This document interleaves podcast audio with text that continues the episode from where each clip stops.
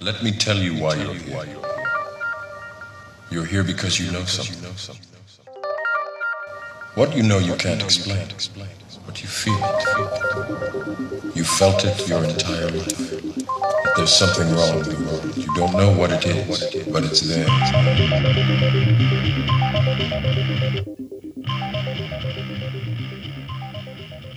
Hello, friends, and welcome to the Seeker Podcast with Six Sense Media.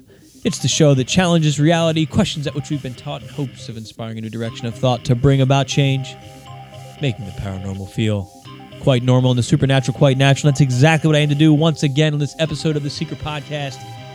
I'm your host, Dennis Nappy II. I'm excited this week. I'm going to talk about something I like to call coping with truth. Sometimes we get hit with some information or in our constant truth seeking. It's just a lot to bear. We're finding out things that history's not what we've been told, reality's not what it seems, the media is lying to us, politicians are in it to make money, and they're exploiting us. UFOs are on the planet, aliens are abducting us and conducting experiments. We may be living on one giant farm, and our sole purpose is to be put through suffering so we can provide some kind of nourishment to some kind of god, demigod, demon, archon, whatever you want to call it. These are some of the things that at least I've been researching and exploring. AI is going to take over the world. Climate change is affecting us. I, I mean, there's so many different things GMOs, nanobots, a lot of crazy, wild stuff. How can you not get depressed when you hear that stuff? Or how can you not think I'm crazy if you're not used to listening to this show? But how do you deal with that? How do you process that and still say, you know what, I'm going to get up and I'm going to have a good day today. I feel happy. And I'll tell you something, for the last couple, probably for the last couple months, I've been battling a depression. And the last, I'd say two weeks have been, they've been bad. I talked about a little bit last week, but they've been, they've been pretty bad. And finally, and I'm gonna, I, I started something new two days ago and I, a complete 180. I felt fantastic the last two days. Now I I don't remember which planet it was, but I just read some planet just came out of retrograde the day I started feeling good. You know, side note, if you are an astrologer and you want to come on the show, you want to work with Six Sense Media, I'm looking. I think we could definitely use you, and I'm trying to understand astrology a little bit better. I've noticed since I've opened myself up more, and, and I'm not really studying astrology, but since I've opened intuitively, psychically, whatever you want to say, I've noticed that whenever a planet like Mercury or Venus goes into retrograde, which is supposed to cause all sorts of trouble, my life has been turned upside down in like crazy ways. Like all my appliances went uh, one week when everything was in retrograde, or I, get hit with this crazy depression, or my I, I lose a, a, job with with you know with real estate, a, a deal fall, like just crazy, like very difficult things happen. I think there's something to it. I, it's definitely affecting me. I, you know, I need to take better notes so I can kind of go back and analyze the data, but I, I, it's definitely had some kind of impact on me. Anyway, I kind of took charge of things two days ago. Gonna, I'll talk about that in a little bit later in the show on something that I'm doing now that I think those of you out there who are dealing with this can do and help turn around this. You would call it a battle, a struggle, a fight. This search for truth and knowledge and minimize some of the side effects and damage that we get when we start uncovering some of these difficult things to fathom. And try to keep some of the at the end it's going to be upbeat. Let me let me promise you that. I got to talk though. Uh, this election, it's driving me crazy. I can't stand the YouTube commercials where politicians are coming on and they're talking about how bad their opponent is. Listen, that's go back two years to my show called The Trump Effect and I talked about it then. And I'm not bashing Donald Trump. I don't like the guy, but that's not what this is about. I'm not taking a side right here. It's energy. Okay? The energy you're putting out there is what's spreading. So you're putting out a negative ad, you're attracting negative votes. That has a measurable impact. Look at HeartMath studies. It's got a measurable impact. Look at the Maharishi effect, okay? That affects human consciousness and ultimately human behavior. And I'm not going to go through all the details now because it's in my archives, which you can find for free. iCloud, iCloud, I was it, iTunes, SoundCloud. I can't even talk. I'm so worked up right now. So let me sl- let me slow it down. I, have done my homework. You guys have been with me, I, so I apologize for coming off that way. But I got I got a big billboard of a postcard in my mailbox the other day, and it really frustrated me. And I'm not going to call out who paid for it, but somebody, one of these parties, okay, and you'll probably figure it out when I read it, but I'm not trying to do that here. But it's this big postcard, and it's got a picture of, it looks like a mob of people, but there's only three men that are clearly in focus. The one guy's got a hat, a black hat on, and he's dark sunglasses, and he's yelling. Next guy's got his fist up in the air. He's got his face wrapped in a bandana. He's got goggles on. And the third guy, he's got a, a motorcycle helmet on with goggles, a bandana around his neck, and he's holding a baseball bat. Okay?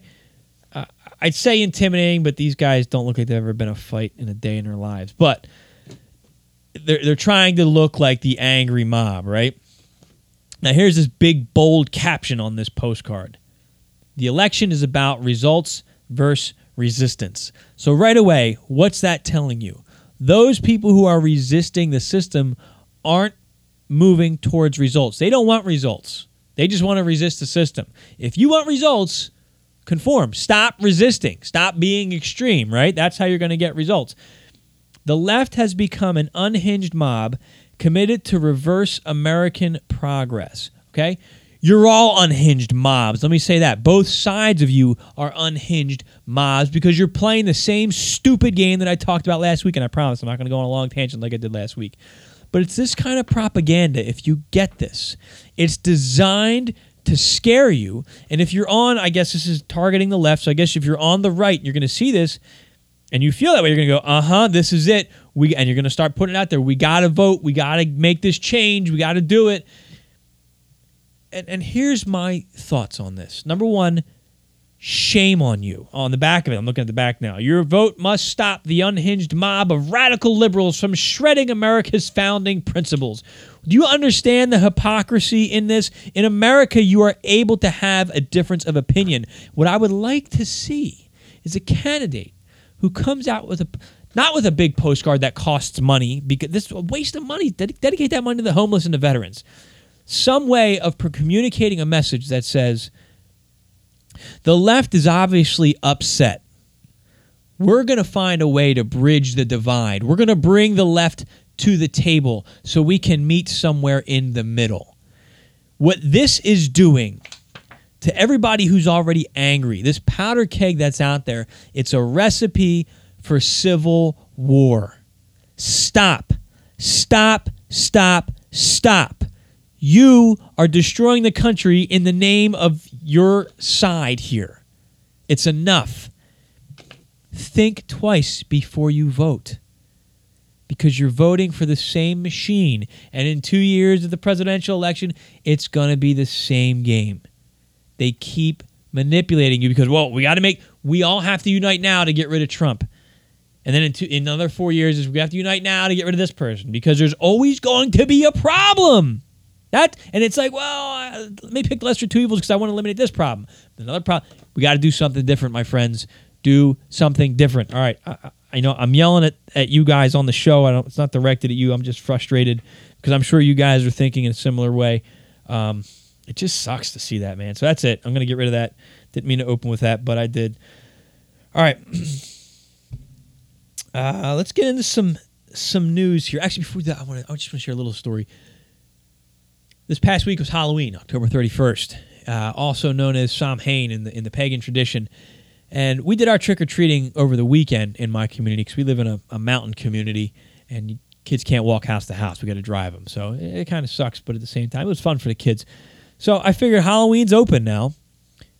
What can we do? And I'm, I, I was talking last week about being more spiritual. When I say being more spiritual, it, it, I don't mean you need to start adopting some formal doctrine and you need to follow certain rules and guidelines. Follow your heart, follow your intuition.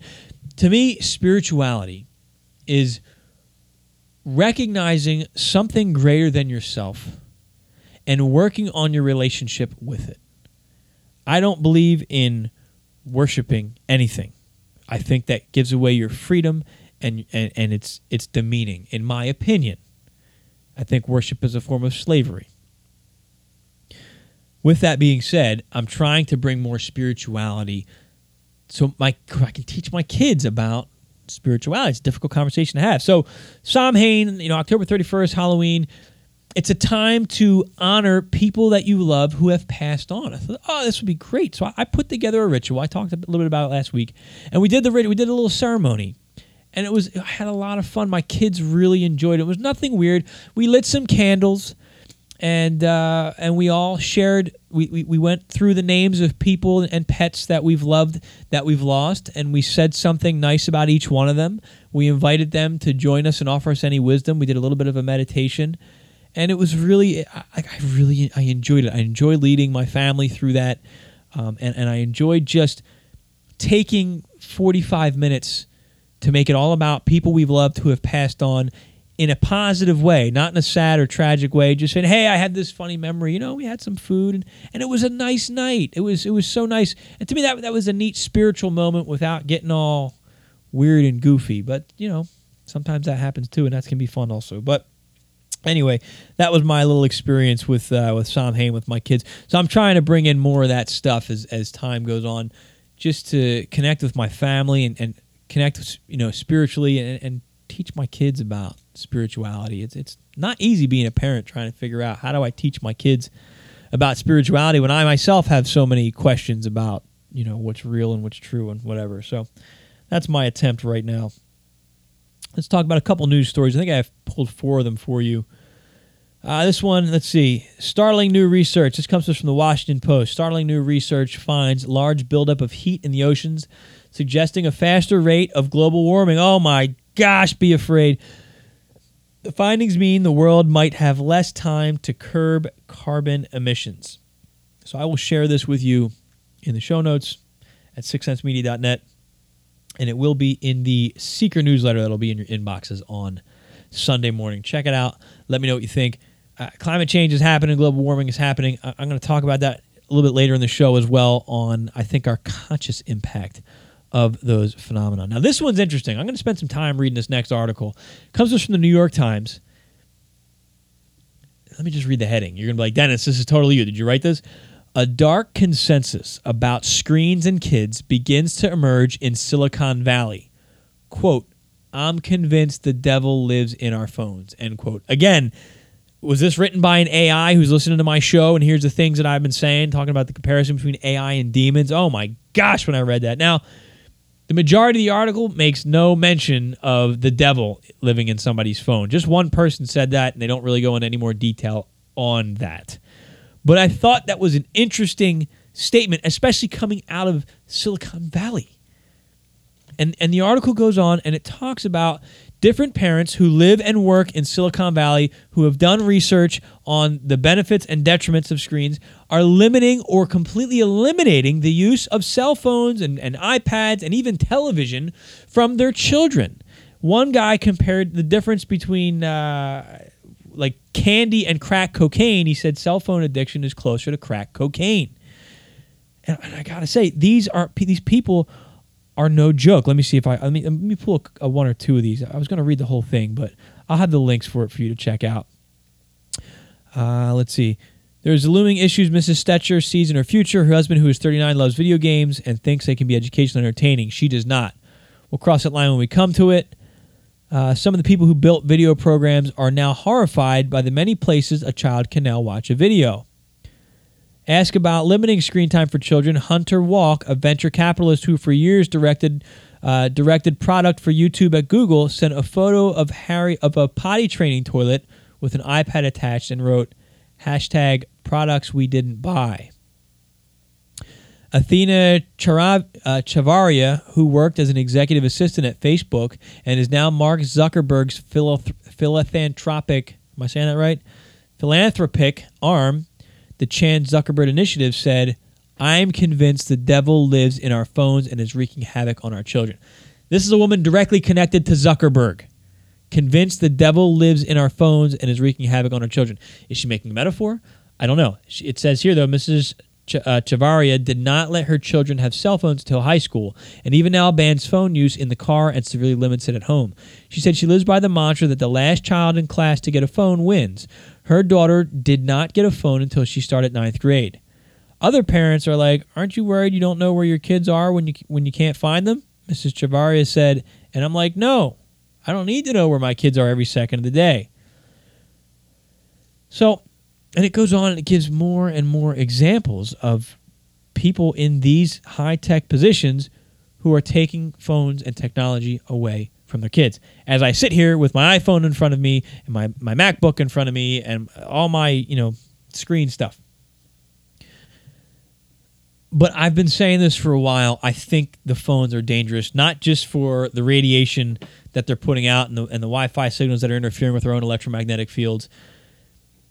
There's an addiction there. So I've I've been working on reducing my screen time.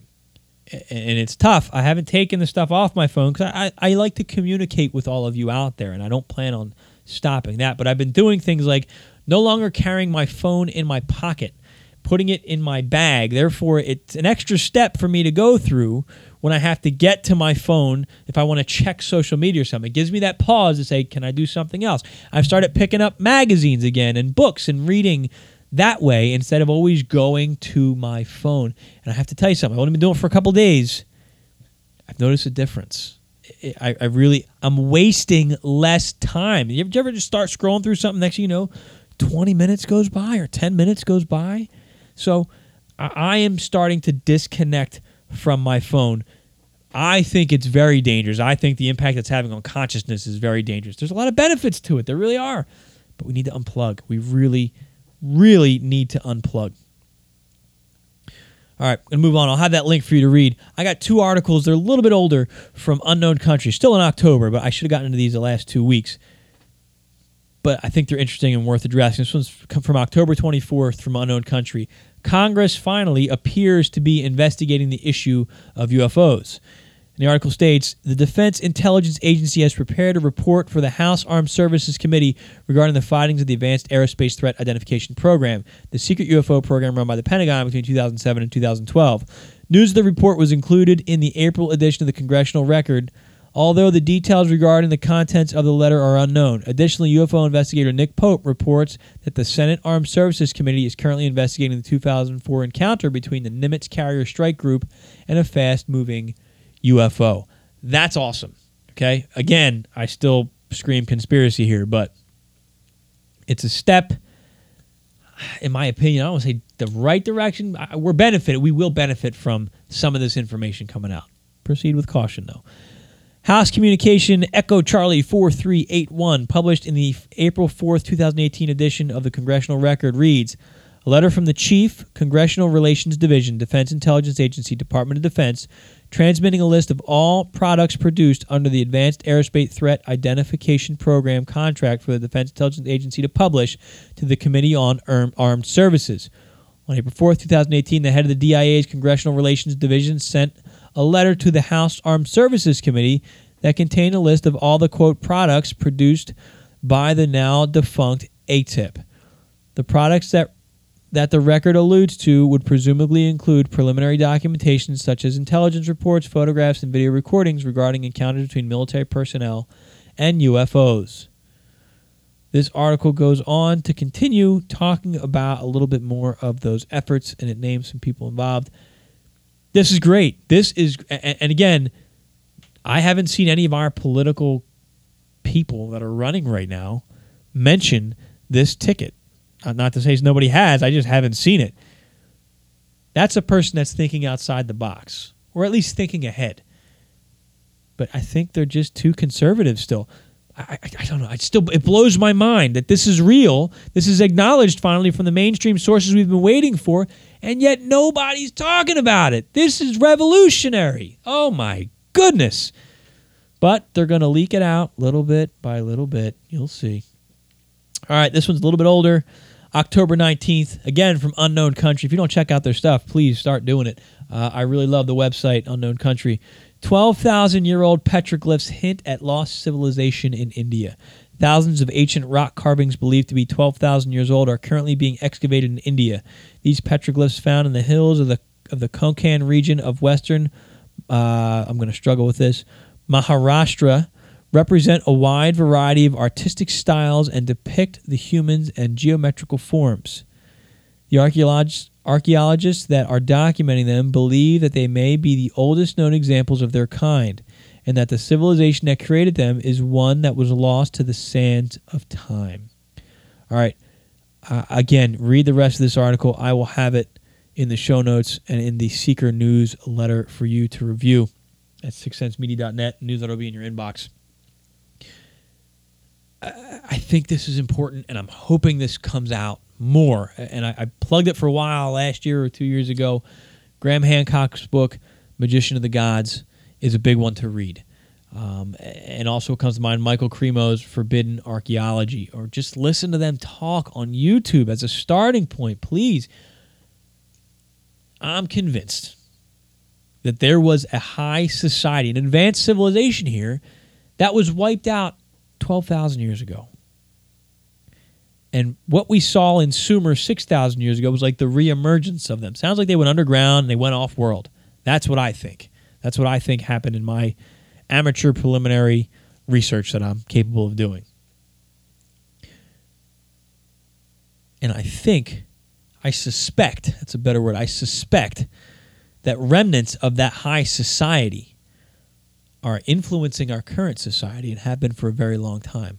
I think they've infiltrated our society. I think this is what I think Corso was alluding to this in the day after Roswell. And I think when they allude to Russian spies and KGB agents and Russian infiltration, I think, not saying that's not happening, the espionage is real, but I think that's also a cover for the greater threat. They don't know who they are, but I think they live is more real than we realize. I'm not saying they're aliens, I'm not saying they're freaky looking things, but there's something that's that's a different civilization, a different culture that's well they're well hidden. And I think they're among us. And who knows, maybe maybe you're a listener. One of them is a listener. If so, I would love to have you on the show. I'm going to leave that there. Anyway, check this article out. Uh, it's it's a great read. Leak Project this week came out. Rex came out with a video, and I, I gotta I gotta get in touch with Rex. If you know Rex, tell him to get in touch with me. Uh, he's he's the big fish, I know, but I'd love I'd love to talk to him because he's on the same thread that I'm on, talking about the future of AI and the danger of AI. I'll have the link to his show, um, uh, you know, with my stuff, so you can go listen to it. You have to listen to what he's talking about. He has a guest on. I forget who the guest is, but the guy's knowledgeable in AI stuff. But I mean, he, he's showing some good research on the nanotechnology. And he was he caught my attention because he and I talked about this a week or two ago, how Julian Assange made a comment of he said intelligent nano dust is in everything. It's everywhere. This is what, is what Assange. I'm, I'm summarizing, but that's basically what he said. Um, but he says intelligent, and, and they they looked at the word intelligent, and he, and they pointed out he didn't say smart dust. He said intelligent dust, and there's a difference. Intelligent thinks for itself, and they went in to share all these different data points and research. I did a, a show, you know, nanotech in the food uh, I guess about a month ago, two months ago, right before my, my Ed Reardon interview. But the, the, like the pieces are falling together, my friends. And this is why I want to talk about you know coping with truth. You know, on this show, the more it's the more I see, the more good research is coming out showing us where things are going, where things might be right now. He was Rex was showing uh, some video and or some documentation of they're able to get inside a cell and take pictures of it. They're able to put nanotechnology into bacteria and change DNA strands with technology now. And and they were talking about how I mean think about it. We've got 5G coming online. You've got this nanotech in you. Once this 5G, because the thing with 5G is it needs to be much closer. I think only 200 yards or 200 feet. It's got to be much closer than the big cell towers we have all over the place. So they're going to be everywhere. That's one of the fears of this. They're going to be all over the place. What if they start transmitting a signal to the to this nanotech that's already in our system? Reardon talked about in his remote viewing session. There's going to be a, a wave or a signal that comes out and instantly affects everybody's minds and changes everybody do we have the nanotech in us right now? Now, I have read, and I haven't seen anything credible yet, but I've seen a consensus, let me say that, and opinions where number one, your diet might be able to purge some of this stuff out, stuff out of your system. I want to try the experiment. People looking at Morgellons disease, where they swish their mouth with grape juice and then they spit it out into a, a bowl of of uh, like rubbing alcohol, and you can actually see these nanofibers manifest in there and, and do all sorts of weird stuff. I, I, I need to try this. I got to get some grape juice um, and, and, see if that works. Um, because then I'm really going to freak out if that happens. Actually, if that happens, my first step is going to be to get in touch with one of my science minded buddies and have them see if they can give me a rational explanation for it. But it's scary. Uh, and the more I look at it, the more I think that there's something going on and there's something that we're moving towards. And that kind of leads to some of my depression sometimes because it's like, I'm not doing enough. I'm not prepared. And I start putting all this mental energy into this. And it's like, wow, this is real. This is a real resistance. What the heck are we going to do? And then I started thinking, too, though, in my truth seeking, the bigger picture, my stuff on studying what is reality.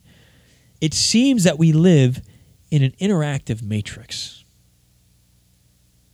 and although we may not feel like we have a collective hive mind, we it seems as if, looking at my HeartMath the HeartMath stuff I, I've reviewed, we are connected to a universal or hive consciousness.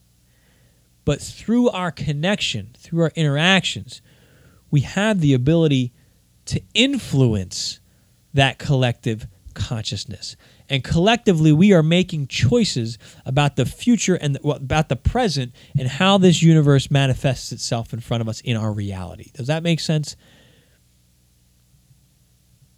If we are as valuable to these ETs or these higher societies, we are a, proc- a product of them, or we are a crop or some kind of program running, I think, I think we may part of our function may be to create.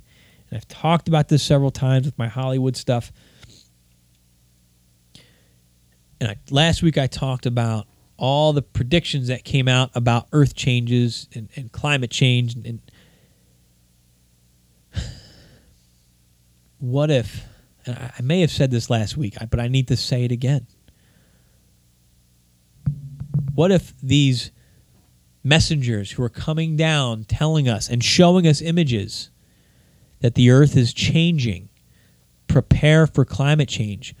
What if these prophets are really the Trojan horse? What if they are spreading the virus, the infection into all of our minds, the virus of fear that will then cause us to create our own destruction without realizing it because we don't recognize the, our own power of consciousness.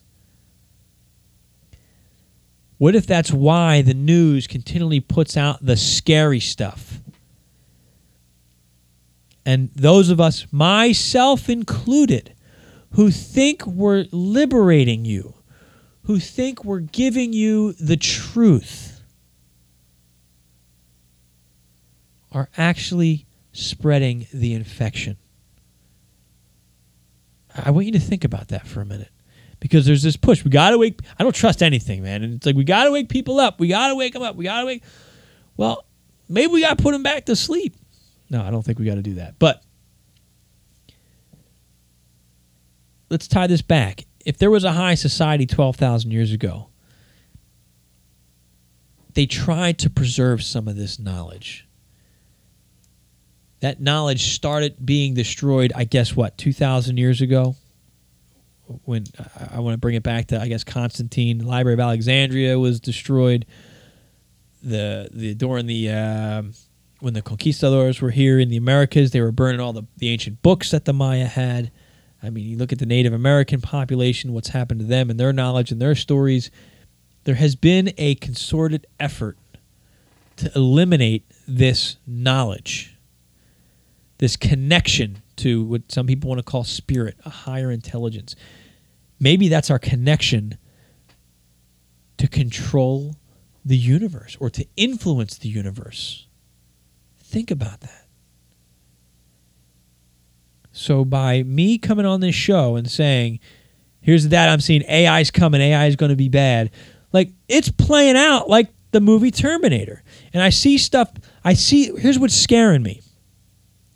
I see things starting to play out now that were in my imagination when I was a kid. So, are these movies and these stories and shows like mine planting the seed of creation in our minds? And we are then somehow choosing to manipulate and influence that reality. I almost feel like it, it's like we're writing our own book. We don't realize that we're writing it. It kind of creeps me out sometimes when I think about that. So I need us to be mindful of that. Because the truth can be very difficult to process, and we get stuck in fear, and then we obsess, and then we start preparing for it. And what we're doing now is we have intention and we have belief, which, in my experience, is the language of the universe. So I'm telling the universe by me preparing for this you know, to the level I am preparing for it, I am telling you it's going to happen, universe.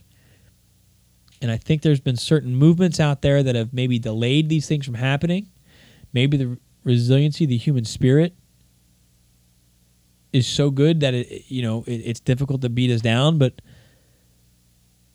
i think we need to take the time to although we need to know this information to try to manifest what we want something better and that's been my challenge you know be, besides the world just beat me up like, like let me let me let's vent with Dennis here. Uh, you know, I, it's been hard. Uh, we've been we've been pretty broke. Um, let me let me give you my sob story first. My dad died in 2013, and that's when all this weird stuff started happening. When I was started exploring archons and everything, went through that depression, and uh, we moved up here where I, where I'm at now, be closer to my mom. And I was commuting two hours to get to work, so I was killing it on gas money and then I got laid off. So that set me back. I got my real estate license. and uh, we just haven't been able to catch up since then. And I've been busting my butt. I was teaching for two years. Um, I'm not teaching this year. So now I'm full time real estate. And I'll tell you, over the last couple months, it's been like, I hope I get paid soon because we can't afford to put gas in my car. And I'm not complaining. I'm just trying to give you an idea of, of where we've been. So I'm looking at that, and then I'm looking at the system, and I'm looking at the stuff I talk about on the show and the archons, and they're trying to produce suffering and all this stuff. And I'm just getting down and down and down and down and feeling like the victim. I can't catch a break. I can never get ahead. Uh, you know, every time, like like prime example today, we're finally we're finally like just about caught up with stuff financially, right? So I'm feeling good. I got some closings lined up. I'm breathing a little bit easier. Like we're going to be okay. My wife needs four new tires on her car. That's 400 something bucks. And then the brakes on my car went today. And it was the calipers, the brakes, whole new front brake set. That was another $850. Money that, well, we were we thought we were going to have a little bit of savings. That was all of it. It's all gone. So it's hard in life not to feel like a victim and get depressed. And that's not even talking about the truth seeking spiritual stuff. But when you're a truth seeker and you're dealing with this heavy stuff that's difficult to process already, and then life hits you with normal life curveballs, let me tell you, it, it knocks the wind out of you. And um, I, I, I got to say, I've been looking at my own freedom working with this knowledge and information that I have, trying to manifest the lifestyle I want where I'm no longer a slave to the system, where I'm not chasing the dollar for 30 years of my life until I can retire and then scrape by and then die. I don't want that. So I have my own businesses, uh, and I struggle.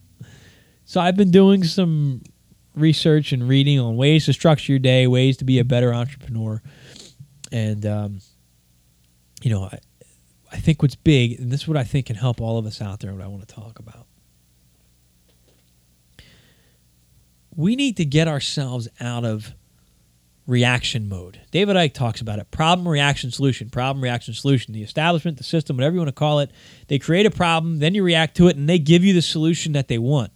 And it's tough to get out of that rut. I'm broke. I need to work harder. I need to pay my bills. And then the solution will be I'm not broke anymore, but I still got to, I'm trying to get out of that rut. How do we do that? Let's do an experiment here. It's going to seem dark at first. Okay, but I, I want you to please take the time to do this and then think about it after the show. If you're not driving right now, pause, close your eyes, and I want you to visualize something. Wherever you are, you get an official alert on your phone from Trump's text alert, let's say. And the alert reads nuclear attack imminent take shelter now. Prospect of survival zero because you're within five miles of the impact zone. Think about that for a minute. I want you to put yourself in that position. You are going to die in the next hour. The people you love are going to die. Everything you cared about will be gone. What's your first thought? What's your last thought? What in those moments, what are you going to want to do? What are you going to wish you had more time to do? what are you going to regret not doing? Take some time, think about those things, and write them down. That's step one. Step two is what is stopping you from doing them right now? What's stopping you? Work? bills, living situation. I'm sure they're all legitimate challenges, all the same ones that I have. And I don't have a solid answer yet, but I made a lot of progress in the last two days with the sadness I've been feeling. And as much as I try to empower everybody and feel empowered, because I have this knowledge, I have this gnosis, I understand you know, I don't want to say I know anything, but I'm going to be cocky. I know what's going on. I know about the Wi-Fi signal. I know about nanotech. I know about AI. I know about archons. What am I doing with that information? I'm still feeling like a victim. I don't talk like a victim, but I'm still inside feeling like a victim. Like, what am I really going to be able to do? Maybe somebody listen to my show and they'll go out and change the world. And at the same time, it's like I've got all this information, but I have to I have to work every day. I still got to do real estate every day. I got to call, spend hours on the phone every day talking to clients. I got to go out and show houses because I have to pay my bills. And at the same time, I haven't touched Food for the Archons in two months. And when I, whenever I read that book, I'm shaking with excitement and with understanding because I know, and, and every author says this about their work, but I know this book is important. When I read that book, I, I think you're going to read this book and it's going to connect so many dots and it's going to empower you and it's going to give you hope as you read it. It needs to be out there. That's how I feel. And I'm sad that I'm not done it yet. And every time I try to find the time, I can't. Victim, victim, victim, victim. I can't. I have to work, or there's a problem, or I need more money, blah, blah, blah. My kids are screaming, like, whatever. I got a thousand excuses as to why I don't get to it each day.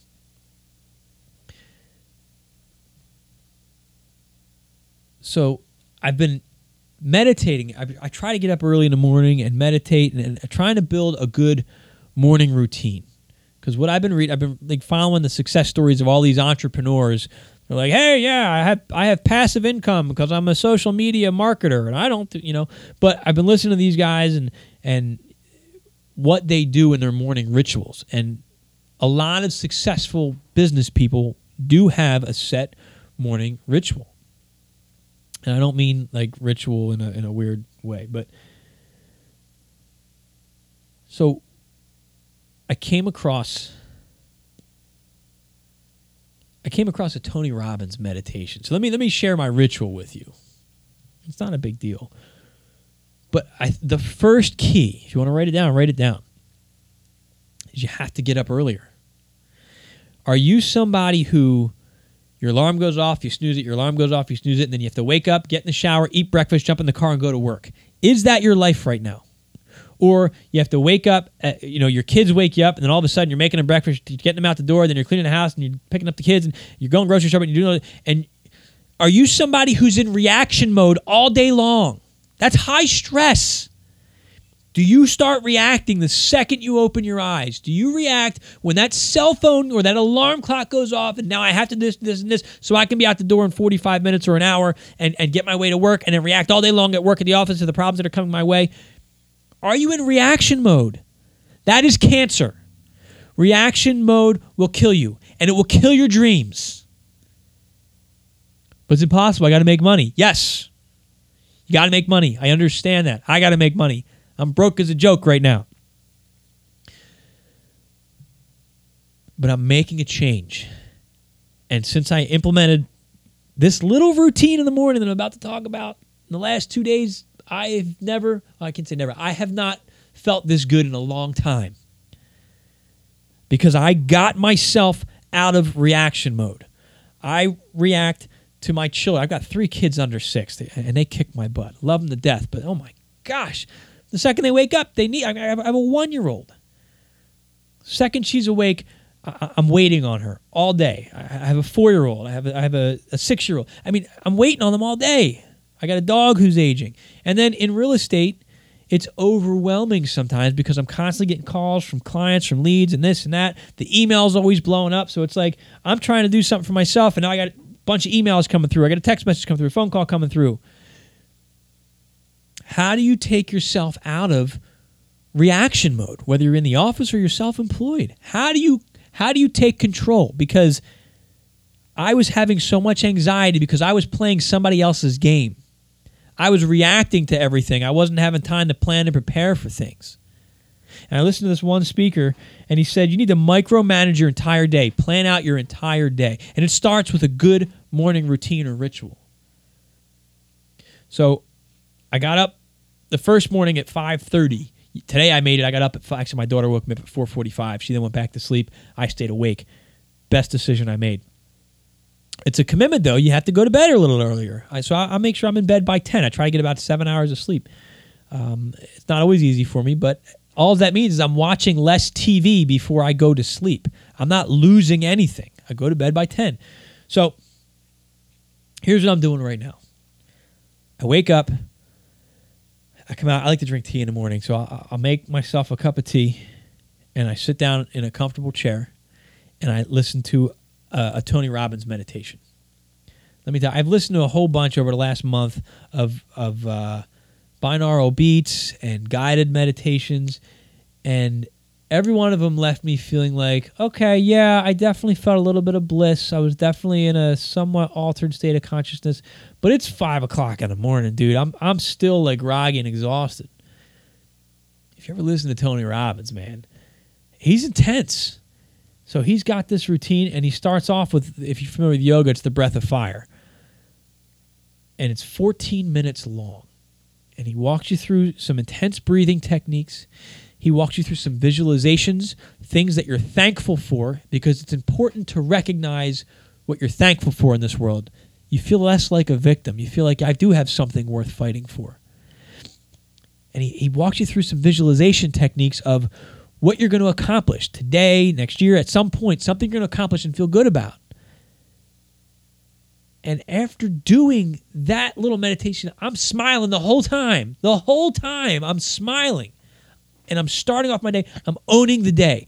I look forward to waking up now at 5 a.m. because I can't wait to do that. I've only done it two days. I can't wait to do that meditation. It, it has me so inspired. And I've started planning out my whole day in a way that's structured to accommodate what I need to get done. I sat down the other day, something I haven't done to this level, I don't think ever. And I decided, I, I, you know, from listening to these different speakers, I can't remember which way I said this. You need to have goals. What are you, you think back to, you know, the nuclear bomb's going to land, you're going to die. What did you want to do with your life? What are you regretting? What would you do right now if you could? And I spent a half an hour and I wrote out goals. First, I wrote down what are my goals for November? And I broke that down. What's my goals with all my businesses, my real estate business, with Six Sense Media, with the publishing company, with, with all that? What are my goals with that? I came up with a few goals. What are my goals in my personal life? What are my goals with my family? What are my goals as a father? I made a whole list of goals of things that I want to accomplish in November. What are my goals with things that need to get done around the house? And then I wrote down what are my goals next year at this time? What do I want that to look like? What are my big goals for the year? I did a five year goal and I did a 10 year goal. Now, this idea ties into when, when I was working on the hands on healing course that I talked to you about and the science behind putting your intention and belief out there to manifest what you want. So I think this is another way of actually doing that. I wrote these out and I have a big whiteboard right in front of my computer. I wrote them all on the whiteboard. I can stare at them all day long and I read them every morning. I also wrote them down in my journal. I wrote them down in my calendar book for November, my November goals, so I can see them regularly every day. I'm working towards them. I know what I'm working for now. Before I would wake up and I'd say, "All right, I got to call these leads and hopefully I get a sale." And uh, uh, but I didn't really have a goal, and I felt like, "What is the point? Why am I doing this? Why am I busting? What is the point?" I can see what I want now. I can see my goals. I'm working towards them. And it feels so good. I, I encourage you to try it, to try and you don't have to do this exact system. Modify it so it fits your lifestyle and your need. Do what works for you. But I'm excited because the other piece to that, this one guy I was listening to, he the reason why I went to Tony Robbins is because whatever speaker I was listening to, I got to see if I can find the video. I'll send it to you. I'll put it out there. But he was he, he made a comment. He says, "Look, I take an ice cold shower every morning." And he mentioned Tony Robbins. He says Tony Robbins lives in Fiji. He takes an ice bath every morning for four minutes. He jumps in this ice cold water. And I did a little bit of reading on it. I was like, is this just some wackadoo stuff? You know, uh, taking an ice cold shower because I hate I hate jumping in cold water. Oh my gosh, it's the worst thing. Uh, you know, in the summer, my kids always tease because they're in their swim. I'm like, it's too cold. I won't get in the water. I don't like cold water. I don't like being cold. It, it, it, I feel terrible. But I started reading it, and there's health benefits to taking a cold, sh- like a nice cold shower. They're saying it can help cure depression. It helps improve circulation. It can help uh, boost your immunity. So I'm like, wow, like there's there seems to be something to this. So two days ago, the first morning I was trying this, I can't just jump into a cold shower. So I, I turned the shower on, not hot like I usually. I turned it on warm where I could tolerate it. I, I, took a quick shower, and then at the end of the shower, I, you know, I I set my timer for one minute and then I turned the hot water completely off. And I, it took about three seconds, and then the ice just hit me on the head, and I went, like I was breathing. It took my breath away, and it was such an invigorating rush. And I was smiling. I felt overjoyed that number one, I had the courage to stand under that shower, and I thought, okay, I know I'm not going to make it for a minute. I'll just make it for 15 seconds, but I, this will be a good start, and I'll build up to the minute. And before I knew it, the alarm was was chiming, and and that my time was up. The shower was done, and I stepped out. I felt so happy. I felt amazing, and that's when I got dressed real quick. You know, took my kids to school, came back, and that's when I wrote out all these goals and then I planned out my day in a routine that works for me where I can make sure I'm dedicating time. And let me tell you something be fluid with your plans, especially you got kids. But I can I know what I'm working towards each day. Can budget my time accordingly. So this morning, I got up a little bit earlier today. I, I, I do my well. Let me go back to my morning routine. I meditate, and then I do about a half hour to 40 minutes of yoga. Then I get my shower. Okay. I, I got up even earlier today because now, feeling so good after that shower, I sat down and I was able to work on Food for the Archons. I got an hour of editing done.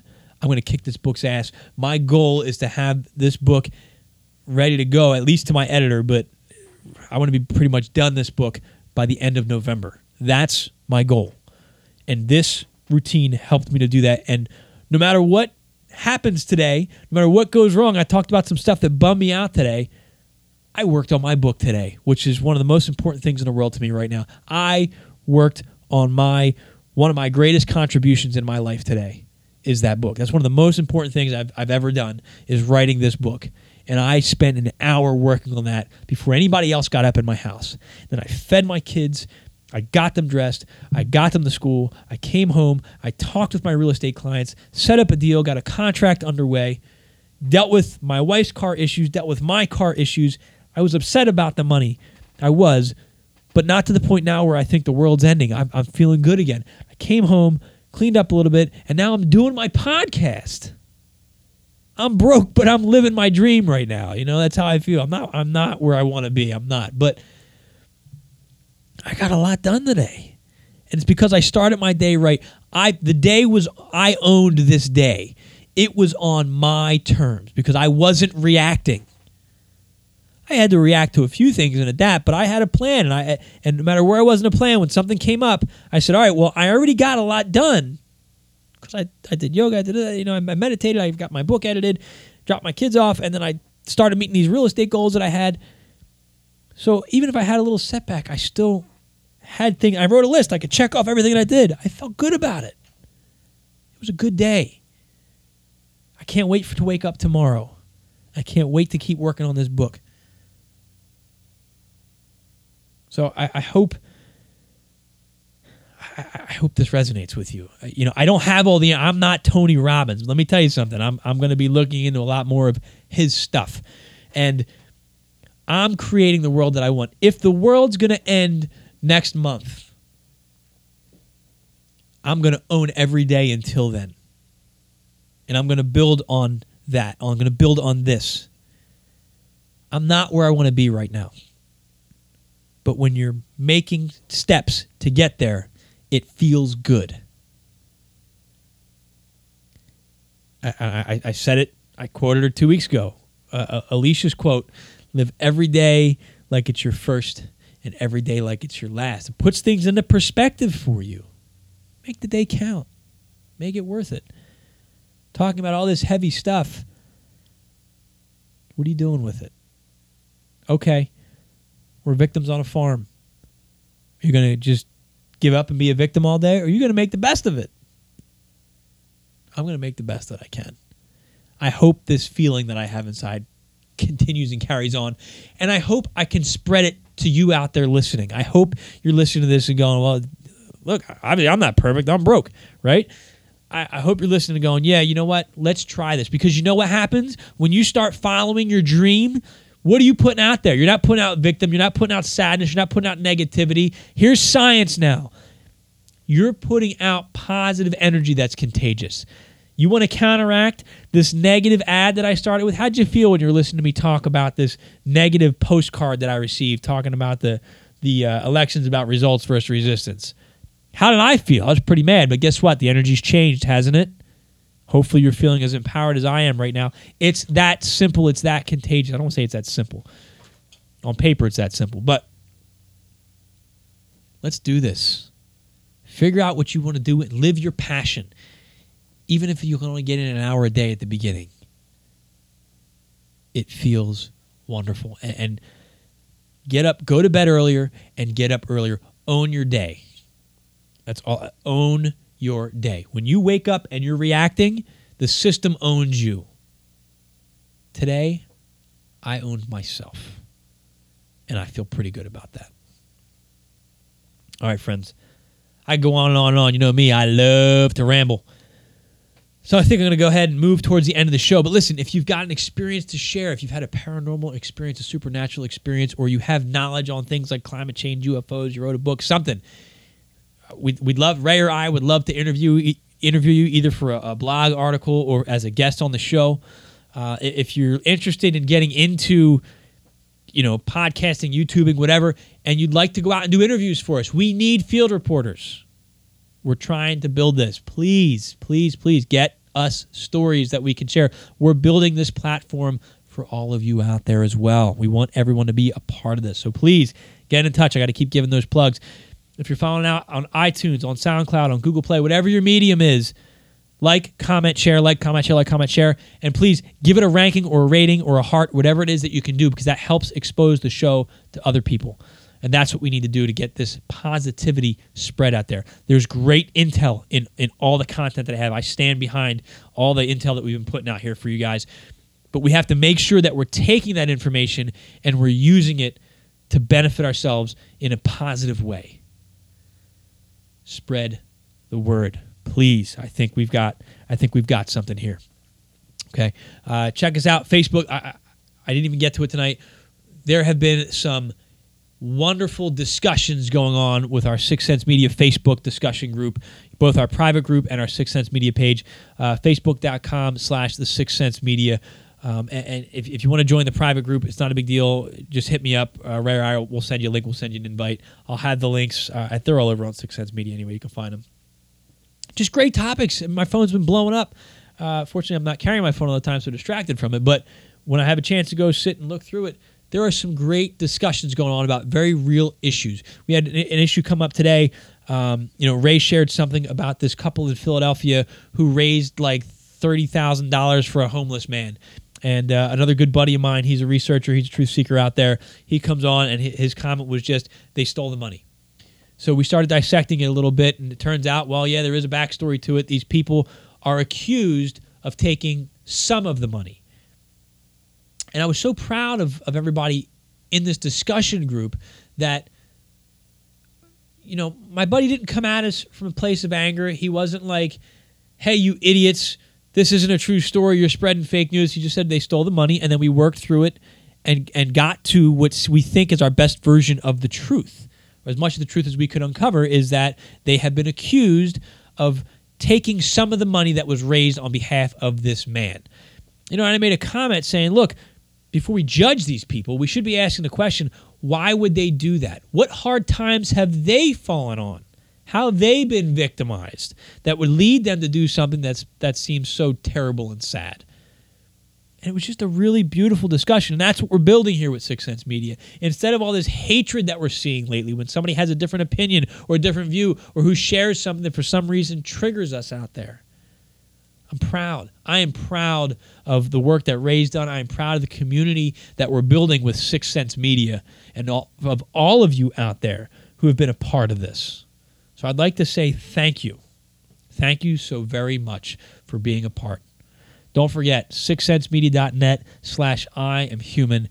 You get the free ebook, I am human, we're not who we think we are. And you're going to be signed up for the secret newsletter where you're going to get all our content as well each week, right there in your inbox. So I'm out of time, my friends. Thanks for listening. I swear, you this has been my best therapy, getting on this show and just venting stuff out. So I, I hope that uh, you enjoyed it as much as I enjoyed sharing it. Have a wonderful week. We'll be back next week. I'm working on lining up some guests for November as well. Like I said, if you want to be a guest, please get in touch. We need guests. That's it. I'm Dennis Nappy the second. This has been another episode of the Seeker Podcast, where small changes among the masses can have a massive impact around the world. I encourage you to be that change. Never stop questioning. Keep open mind.